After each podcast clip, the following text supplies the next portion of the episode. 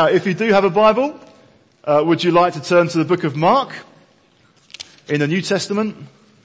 We're going to look at a few verses in Mark chapter 1, at the end of chapter 1, having begun uh, a series on this gospel uh, a few weeks back now. And the last time we were here, we were looking at a much bigger chunk of Mark chapter 1, really showing us a, a day in the life of Jesus and what Jesus uh, the kingdom of God that he was announcing, what it was like. And so we, we saw kind of pretty busy full day in Jesus' life, starting in the synagogue in Capernaum and in preaching and teaching and kind of people were just awestruck really, um, amazed at his teaching with authority. It was new, it was fresh to their ears, it was perhaps familiar scripture to them um, in that Jewish community. They were used to it, uh, to to, to, to having someone stand up and teach, but this just blew them away as he brought uh, with authority a teaching that was perhaps um, uh, fresh to them. There's this amazing encounter. Uh, a, a, an evil spirit is cast out of someone who's freed as a result. News spreads. He goes to somebody's house, heals uh, Peter's mother-in-law of uh, of a fever.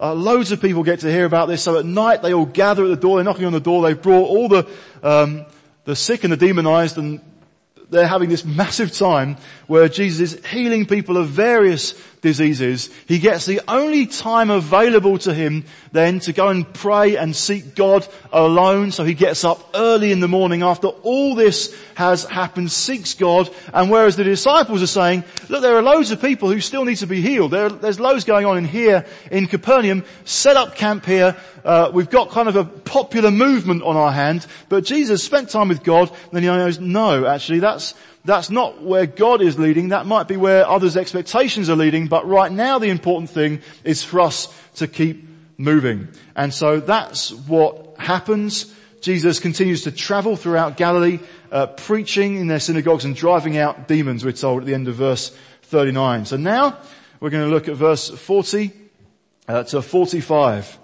Um, so if you want to turn to that, Mark chapter 1 verse 40, let's read those few verses. A man with leprosy came to him and begged him on his knees, if you are willing, you can make me clean. Filled with compassion, Jesus reached out his hand and touched the man. I am willing, he said. Be clean. Immediately, the leprosy left him and he was cured. Jesus sent him away at once with a strong warning. See that you don't tell this to anyone, but go, show yourself to the priest and offer the sacrifices that Moses commanded for your cleansing as a testimony to them. Instead, he went out and began to talk freely, spreading the news. As a result, Jesus could no longer enter a town openly, but stayed outside in lonely places. Yet the people still came to him from everywhere. Here we have a relatively brief example of healing in particular. So last time we saw there was a, a number of different aspects to what was happening um, as Jesus shared the good news, demonstrated the kingdom of God. Here we kind of zoom in on, on one example, one snapshot, one brief encounter really. The only two people mentioned are Jesus and this man uh, with uh, leprosy or a skin disease of some sort. It could be thinking, well, is this just a, a random recollection of one of the many things that happened when Jesus uh, walked the earth? Is it like Mark and perhaps others have been kind of doing a, a bit of a, a, a memory test? Have you ever had that as a perhaps a little party game? Uh, There'll be a whole number of different items placed on a tray. The tea towel is over the tray. The tea towel is lifted and you've got to look at all, you know, 30 things like, oh, a magnifying glass, an apple, a book, uh, an iPad, or whatever. It's all there on the tray. Kind of quickly got to take it in. You've got about 30 seconds 45 seconds or whatever, and then it's covered back up and taken away, and you kind of got to remember, um, well, there was, oh, what was there? Um, no, what was it? An apple? was it a banana? Um, uh, magnifying glass, binoculars. No, it's magnifying glass. I think magnifying glass. That was it. Yes. Um, it was like the generation game. When they got to the end of the generation game, it's obviously gone now. You may not know anything about it, but the wonders of YouTube mean you, can probably find something. And um, in order to win prizes, the, the kind of winning couple are put in this booth, the conveyor belt goes past, all these different items are there, and later on, again, they've got to do the same thing. Um, try and remember all that, they're, they're going to win whatever they can remember, but they're kind of just remembering things in a haphazard order, and suddenly someone's going to say, a cuddly toy! Yes! It's just, what's the point of the cuddly toy? But anyway, it's there, you can win the cuddly toy. I didn't come on a game show to win that, but anyway, I'm hoping for the holiday. Never mind. Um, people would remember kind of just things in a, in a haphazard way. Is that what, is that what's happening here? Is Mark kind of thinking, oh crumbs. Well yeah, that was that, there was that key day, uh, early on. What happened, what was going on? What were some of the things that happened? Um, oh I know. Do you remember there was that, it was just a brief thing really, but there was that kind of encounter Jesus had with a man with leprosy. Oh yeah, should we, should we, should we include that? Should we put that in? Oh. Yeah, we'll put it in fairly early on, and then we can move on to other stuff. Obviously the, the, you know, the significance builds up and builds up and builds up as we get to Jesus' crucifixion and his resurrection at the end of the gospel. Yeah, so I think there's probably space to squeeze that one in there, uh, near the outset. Is that what's kind of happening here? Almost a, a scattergun of memories of what Jesus did, what, what it was like to have Jesus around. Oh yeah, well there was that little thing, uh, kind of early on. It's not like that at all. Mark is telling us all these things on purpose. And there is a reason why it's good for us to hear this morning of what happened when Jesus met a man with leprosy. It's, it's as though it could just seem like a, a small picture on the wall. Perhaps a, a small picture is someone's painted it or someone's bought it, they've given it to you, you kind of think, oh, it's, oh, I'm not really sure about this. Is it all that significant? Well, it, it might appear just a small image, a small framed picture on the wall. Maybe there's much bigger pictures, uh, much more the, uh, impressive looking displays of artistic creativity or whatever on your wall or whatever. But this thing, it's there. It may be small, but it's powerful and it has in it just great encouragement for us uh, to get uh, to get to see. So we're going to look at a few things, three things. First of all, we're going to see that Jesus heals the man of leprosy. We encounter here a really desperate man.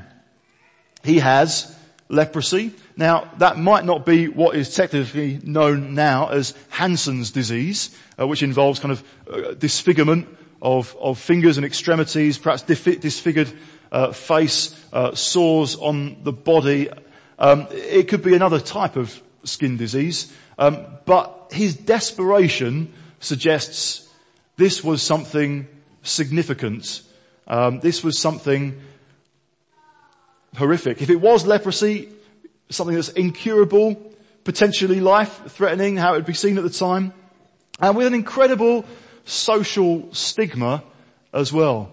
This guy would have been regarded as untouchable. So to have this disease was to really have a curse around your neck. Um, if you were reading from the Good News translation, it would say, a man with a dreaded skin disease, which kind of sums it up quite well. This was dreadful. This was dreaded. This was horrific. He could have been disfigured with no known cure. Uh, to be healed from leprosy would have been regarded as similar to being raised from the dead. It's just impossible. Uh, this guy is also an outcast. He's out of the community um, because of this infectious complaint he has. So he's a loner and he is hopeless. And this is actually precisely what the people would, would have been told how to treat him. So in Leviticus uh, chapter 13, uh, we see there a whole uh, chapter or massive passage uh, dedicated there to Moses or the Lord telling Moses to instruct the people.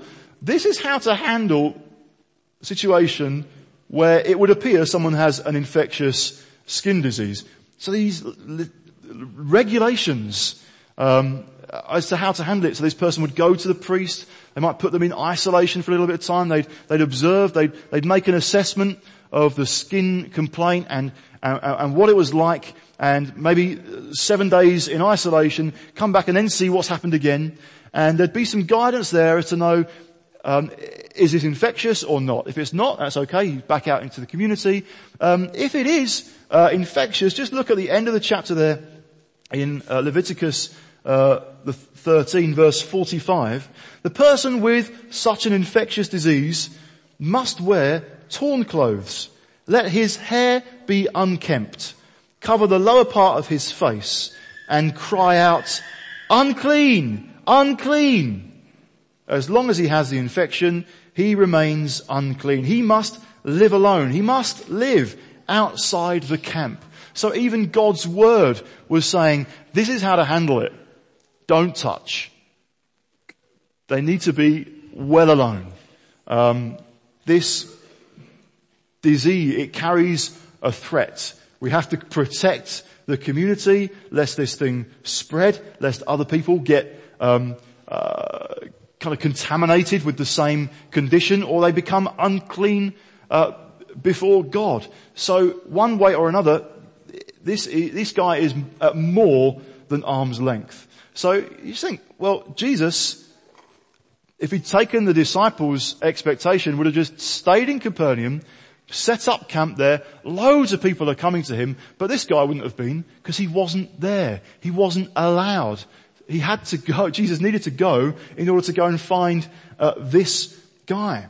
Now this guy, actually, it would appear, finds him.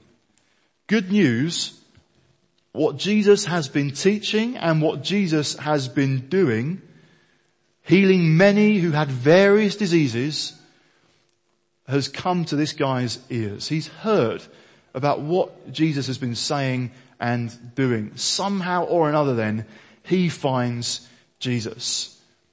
And what's remarkable then is he already knows enough. From what he has heard so far, without having met him before, he knows or he has a strong suspicion. If I approach Jesus, I'm not going to be rejected. I'm not going to get judged. I'm not going to get turned away. He's not going to run a mile from me. From what I've heard about him, it's gonna, it's safe for me to approach. Or the blessing that can come my way as a result of approaching him is so great. I'm going to push through. I'm going to find him. He does so. And so in, in, in verse 40 we hear a man from, with leprosy came to him and begged him on his knees. This is urgent. This is desperate. This is painful. If you are willing, you can make me clean. And uh, he has therefore no doubt about Jesus' power and authority to heal. He says, he knows he is able. You can make me clean.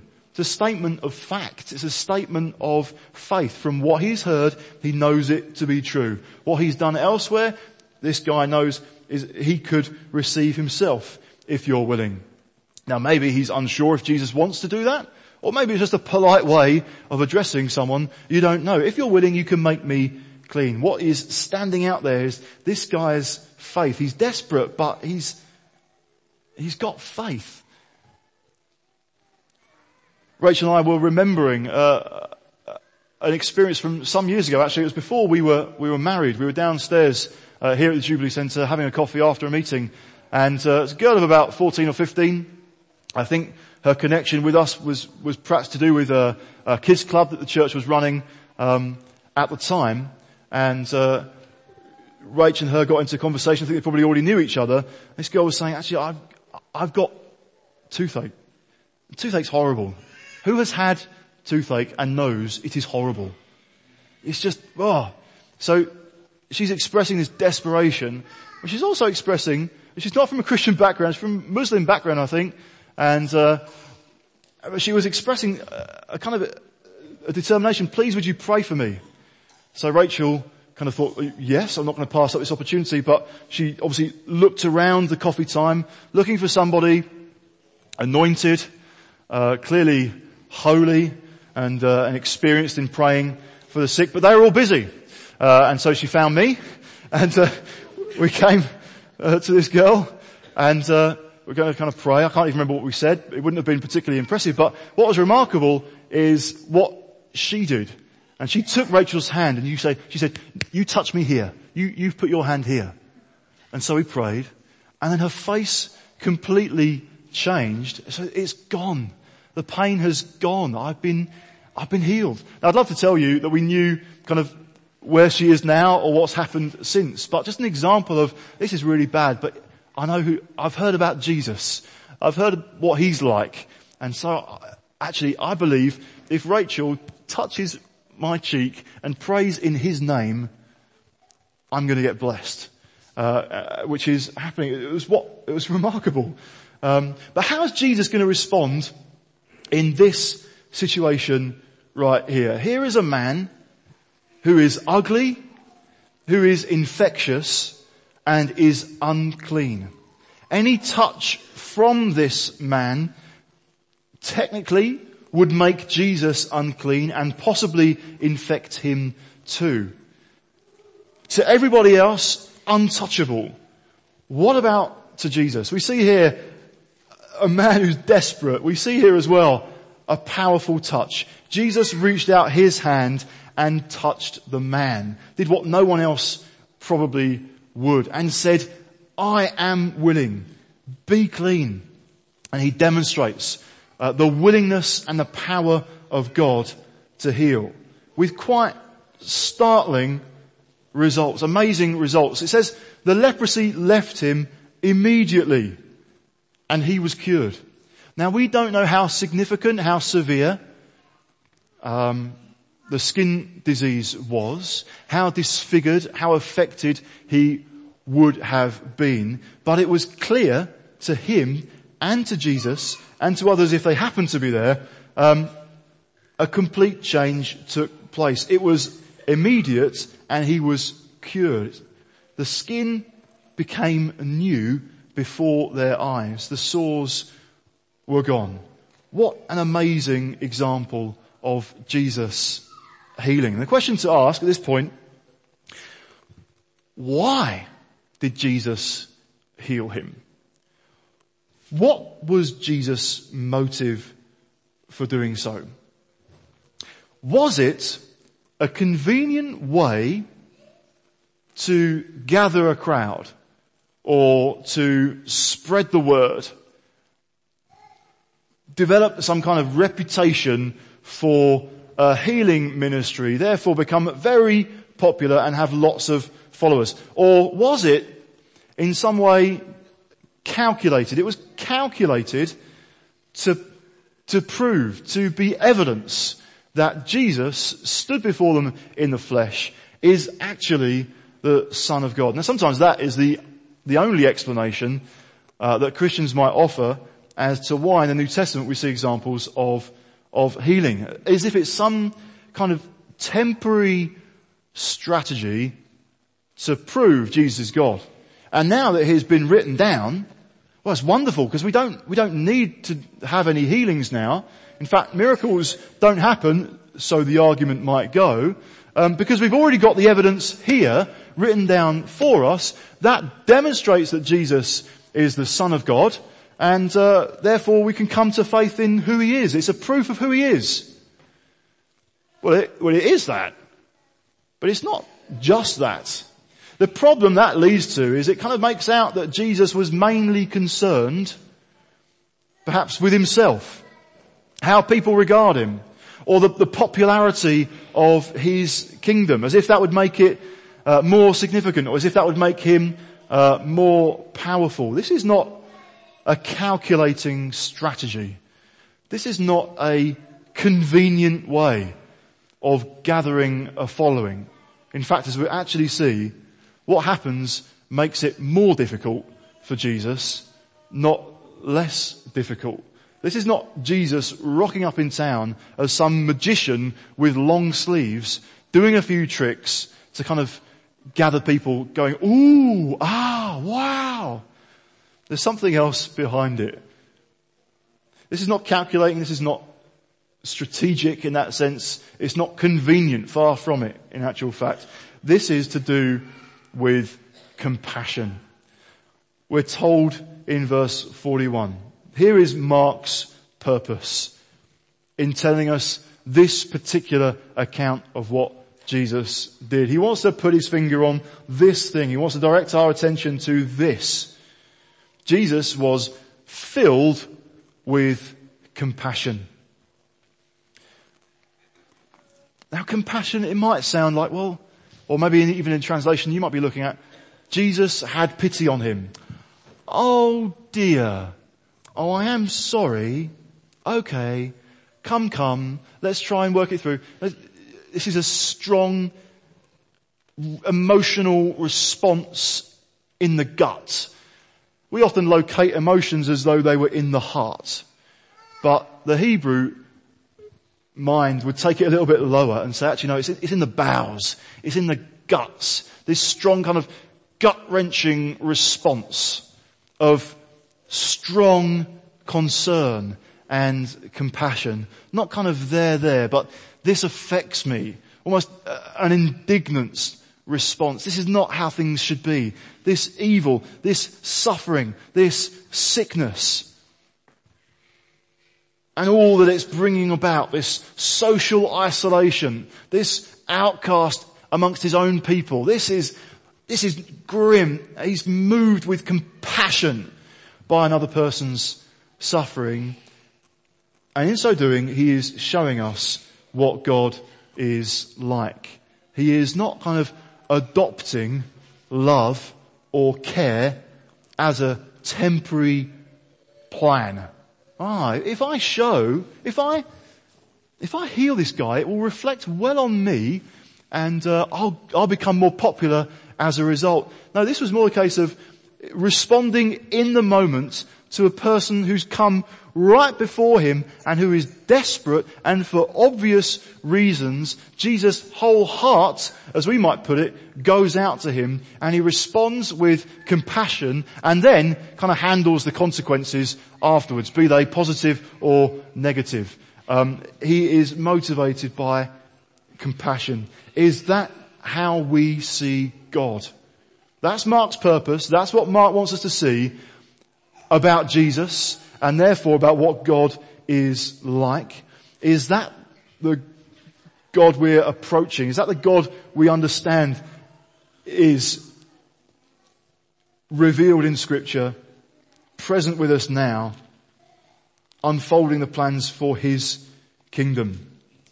When uh, Paul writes at the beginning of 2 Corinthians, he describes God uh, in this way, in really a declaration of praise to God. So in 2 Corinthians 1 and verse 3 says, says this, praise be to the God and Father of our Lord Jesus Christ, the Father of compassion and the God of all comfort who comforts us in our troubles and so on. Describes him there, the Father of compassion. Compassion comes from God. It's something that is in God. This is what God is like. This is the one that we're approaching. This is the one that we've been worshipping this morning. This is the one that we are praying to. There's a way of praying for things as if it's us who cares more than God. We kind of, I, am not sure I could kind of uh, describe it right now, but almost a, an attitude that can sometimes come across in, in me or, or kind of when you hear others praying, you think, no, no, hang on a minute, just take a step back. God does actually care. We're not praying to somebody who doesn't care. We're not praying to some uh, deity who is arms folded, far removed, um, kind of needs to be kind of awoken from slumber or distracted from whatever was concerning him elsewhere in the universe. Now we're coming to God of compassion, the Father of compassion and the God of all comfort. That's the God we're praying to. And this is the Savior that we are following and therefore the disciples that we are to be becoming. Not, not adopting love as a strategy to try and get results. Let's appear loving. Let's do all we can to give the impression that we care. Because if we do that, maybe we'll gather a bigger crowd.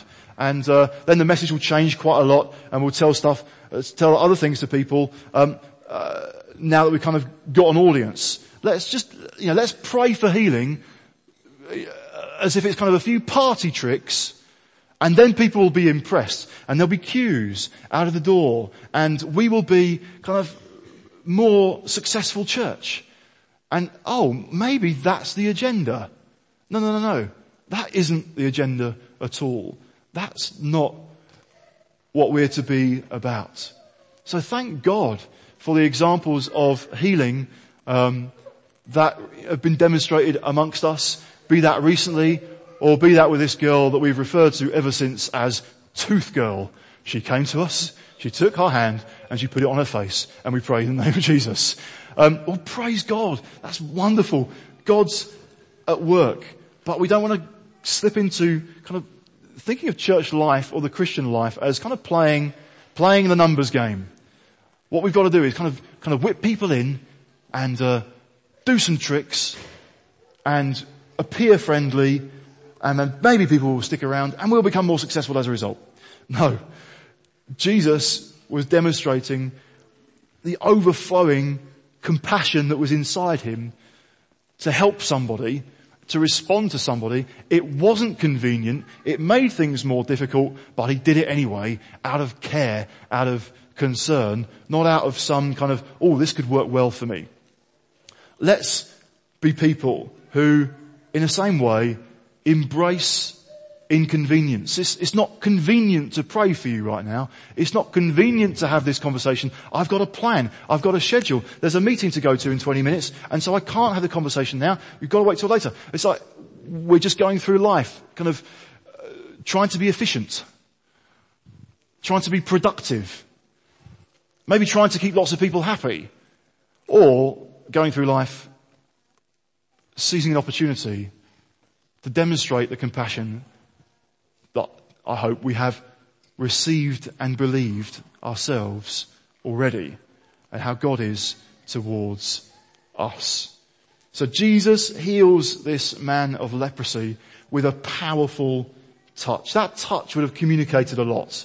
Not just the healing, but I'm, I'm prepared to connect with you. Even though many would feel they have to shun you and push you to one side. I'm, I'm ready to spend time with you. I'm ready to identify with you. I'm ready almost for my own reputation to get tarnished by being close, by not shrinking away and rejecting, no, I can't have anything to do with you. Oh, this, this isn't quite right. We see this overflowing love and compassion. That's what Mark wants us to see. That's what Jesus um, demonstrated. What else happens in this passage? We also see something else that is quite surprising. We see Jesus commanding the man to go. He's healed the man, now he's commanding the man. So in verse uh, 43, Jesus sent him away at once with a strong warning. So we've had this powerful touch, now we get this powerful warning. Jesus is literally trying to drive him away with stern words, which even almost have a hint of anger about them. This is not gentle treatment. How does it feel? No, this is get going. Out of here. Is anybody surprised by that? Doesn't seem particularly compassionate and sensitive and comforting now. Be gone. And see that you don't tell this to anyone. It's these peculiar instructions. First, see that you don't tell this to anyone.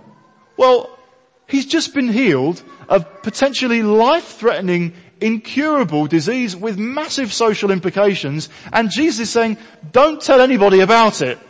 Of course he's going to want to tell people about it. This is dramatic. This is awesome. This is just an incredible, powerful encounter that's totally rearranged his life and his face. This is totally amazing. It's a natural response. But Jesus says, no, don't go and don't tell anybody. And what he says as well is, is go. Be gone. Well, what, what is going on here?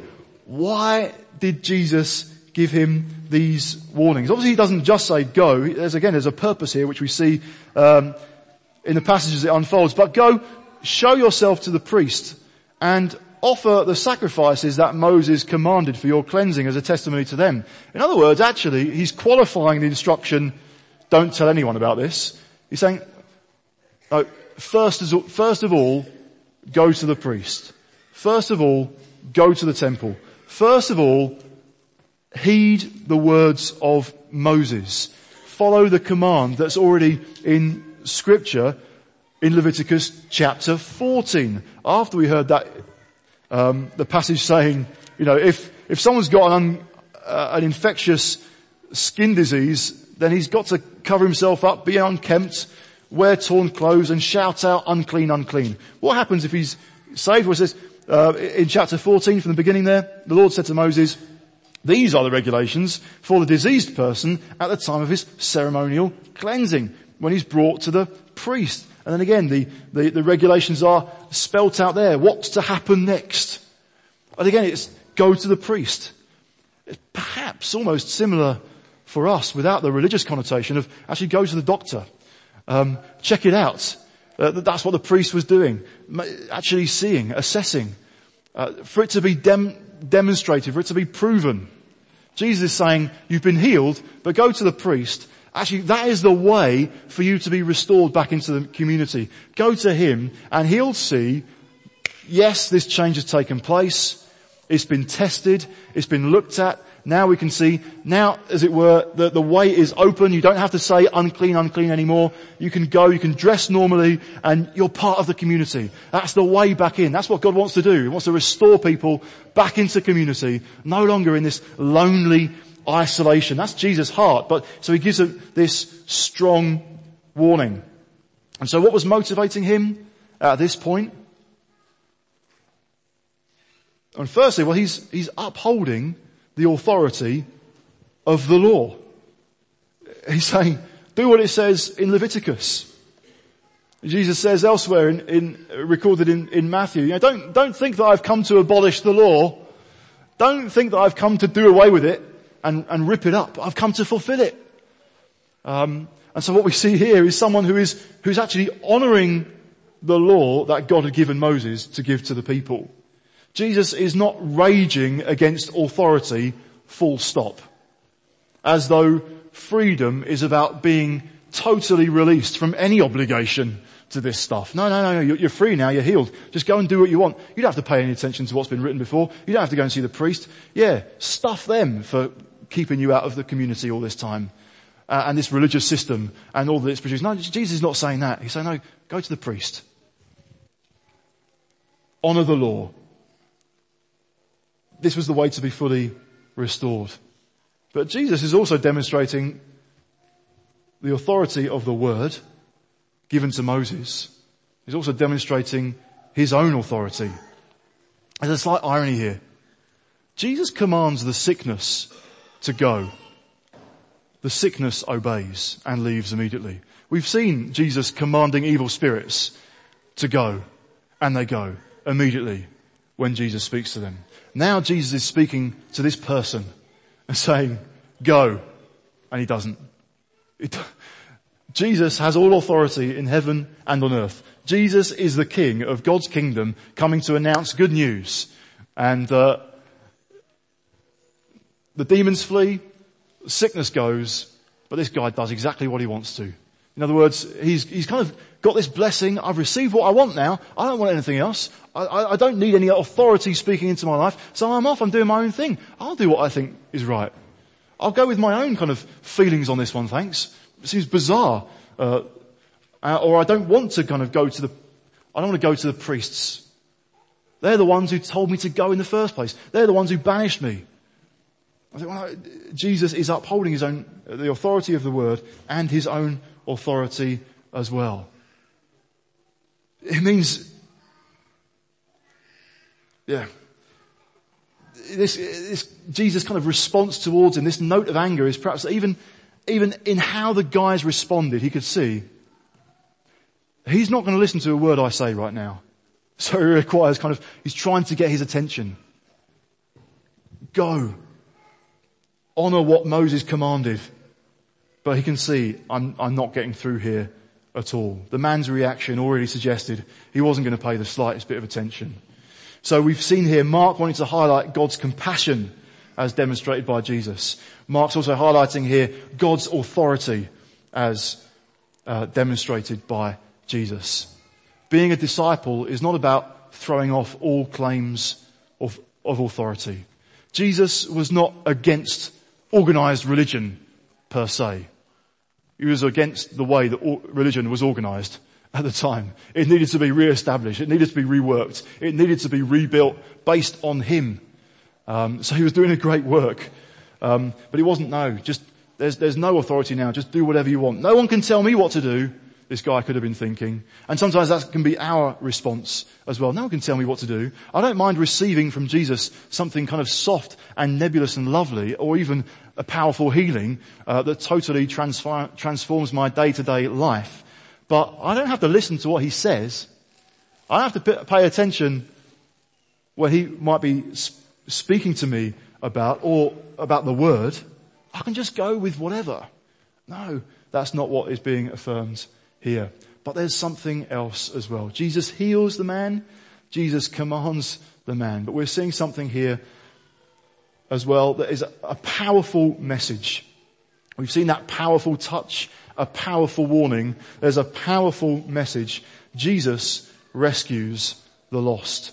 This brief example of healing could seem this random small or insignificant memory of something Jesus happened to do.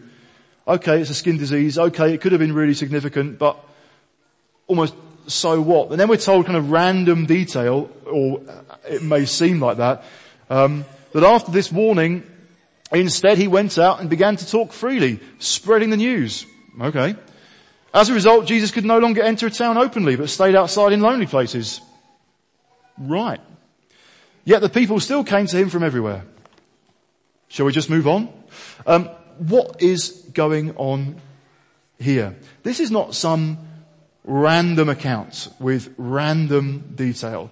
This little passage, this little picture, uh, packs a punch. This is giving us what one commentator has described as the gospel, the good news, in a nutshell. Let's rewind and briefly go through it again, almost looking through a different lens. This man had a problem. We had or have a problem. He had an incurable disease that made him unclean. We had an incurable disease that made us unclean in God's sight. This guy, in a certain way, physically was untouchable for us, a way in which we were, to God, untouchable. Not living a life in the fullness of what God intended at all. Our condition was or is uh, far worse than leprosy. I'm talking about sin, which means that we were born outcast. We were born excluded. We were born untouchable as far as God was concerned. We were born into sin and a slavery to sin of which we could not get out of ourselves. This guy, he couldn't get out of this situation himself. He couldn't throw off his skin disease. He couldn't decide it was going to be gone now. We couldn't just decide um, to, to walk away from having a sinful nature, basically hostile towards God, that leads us to offend him. Now, what the law did in Leviticus 13, accurately and ruthlessly, it identified the problem this man had. He had a skin disease. If he happened to get healed somehow, there were further regulations to be reinstated and re- restored into the community. But basically the law just said, here's the problem and barring a miracle, there's no hope for you and you've got to shout unclean, unclean for the rest of your days looking dreadful. And the law broadly to all of us said, you've got a problem. You can't shift it. It would even be quite precise about what the problems, what the problem of sin is. But the law would never, as it were, lift a finger to change the situation. Barring a miracle, that's it. Doomed. Outcast. Hopeless. Incurable. Desperate. In other words. That was our situation before God. The law ruthlessly identified the problem. And then what religion does, religion sees the sinner as the problem, as a contagion, and therefore can't have anything to do, pushed out. Now that's the problem where we were all born into this problem, but as we see it, uh, maybe there'd be some, and in, in, church life, um, in previous eras, where, well, if you, if you appear to be immoral, if you appear to be a bit dodgy and shady, I'm sorry, you pollute our community and we can't have anything to do with you. So, so you're out. You go outside the camp. We'll be self-righteous and respectable inside the, the meeting place of God's people. You have to be outside. We can't have anything to do with you. We can't touch you. That's what religion does and still does. That's not, however, what Jesus does. Jesus doesn't say to this man, you're not welcome here. I can't have anything to do with you. You're unclean. You know that. You know what the law says. You know you can't approach somebody. Away. If religion says that, Jesus says, I'm willing. And he reaches out and he touches the man and he touched us. We, if we were untouchable towards him and if we couldn't make our way, actually he came and he laid his hand on us. Jesus took the uncleanness. Jesus took the sin. Jesus took the curse. And we even see that in how the story, uh, how the account unfolds. It starts a man with leprosy. He wasn't allowed in the community. He wasn't in the synagogue on the Sabbath. He wasn't in Capernaum. He's in a lonely place because he was an outcast. He finds Jesus because Jesus has gone looking for people probably just like him. And as a result of what happens, they swap places. He goes back to people and says what's happened. What happens to Jesus? He goes and has to stay in the lonely places. What's going on? Well, just a practical frustration on one, one hand because Jesus didn't want that to happen.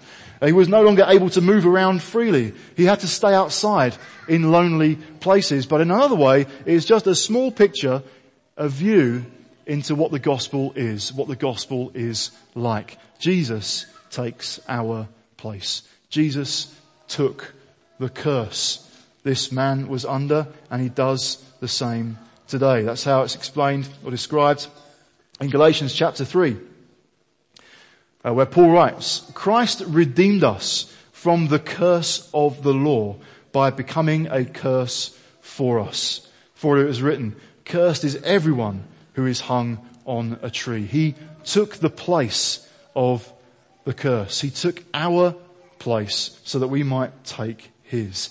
It's a brief snapshot. It's a brief example. It's something initially we might just think, well, interesting, but more or less insignificant. Well, let's just see today, miraculous healing is not an ancient phenomenon that science has now replaced. If miracles of healing were just a temporary strategy, there'd be every reason to say, well, you don't expect them now, of course. We've got the Bible. But it isn't that. We see here is coming out from God's compassion. That compassion hasn't changed. That doesn't mean necessarily every uh, sickness we pray for gets healed, but it means that we can expect healing to take place in the name of Jesus. Healing happens. But there's more. There's this small window into something that is infinitely wonderful. Have you read or are you familiar with uh, C.S. Lewis' uh, book story, The Voyage of the Dawn Treader? If you are, you will know how the story starts. Some children with wonderful names, Edmund, Lucy, and Eustace, uh, find themselves in an ordinary room, and on the wall of that ordinary room is an ordinary small picture of a boat sailing uh, towards them, uh, as it were.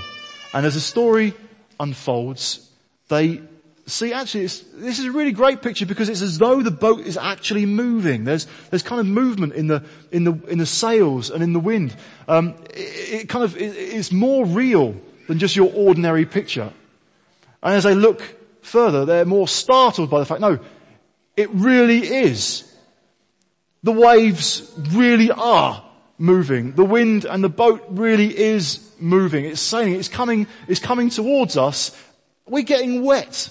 They find themselves kind of then through a small picture, they're now into a whole new reality, a whole new realm, a whole new kingdom by the name of Narnia. And that's how C.S. Lewis used that kind of dramatic um, imagery to kind of provide us with a picture. But here we have it even here. We've got, as it were, a small, a small window, a small picture, as it were, just framed on the wall.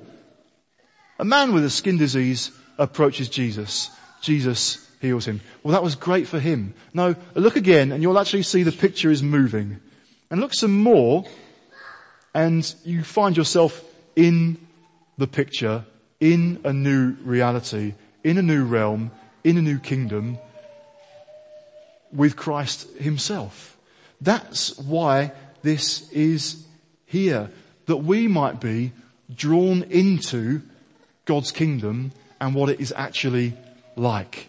Whether we are physically healed of some disease ourselves or not, this demonstrates the compassion of God for absolutely everyone who calls on His name. That we might receive what He has to offer. That we might be, as it were, healed from our uncleanness before God and restored completely into the community of God's people.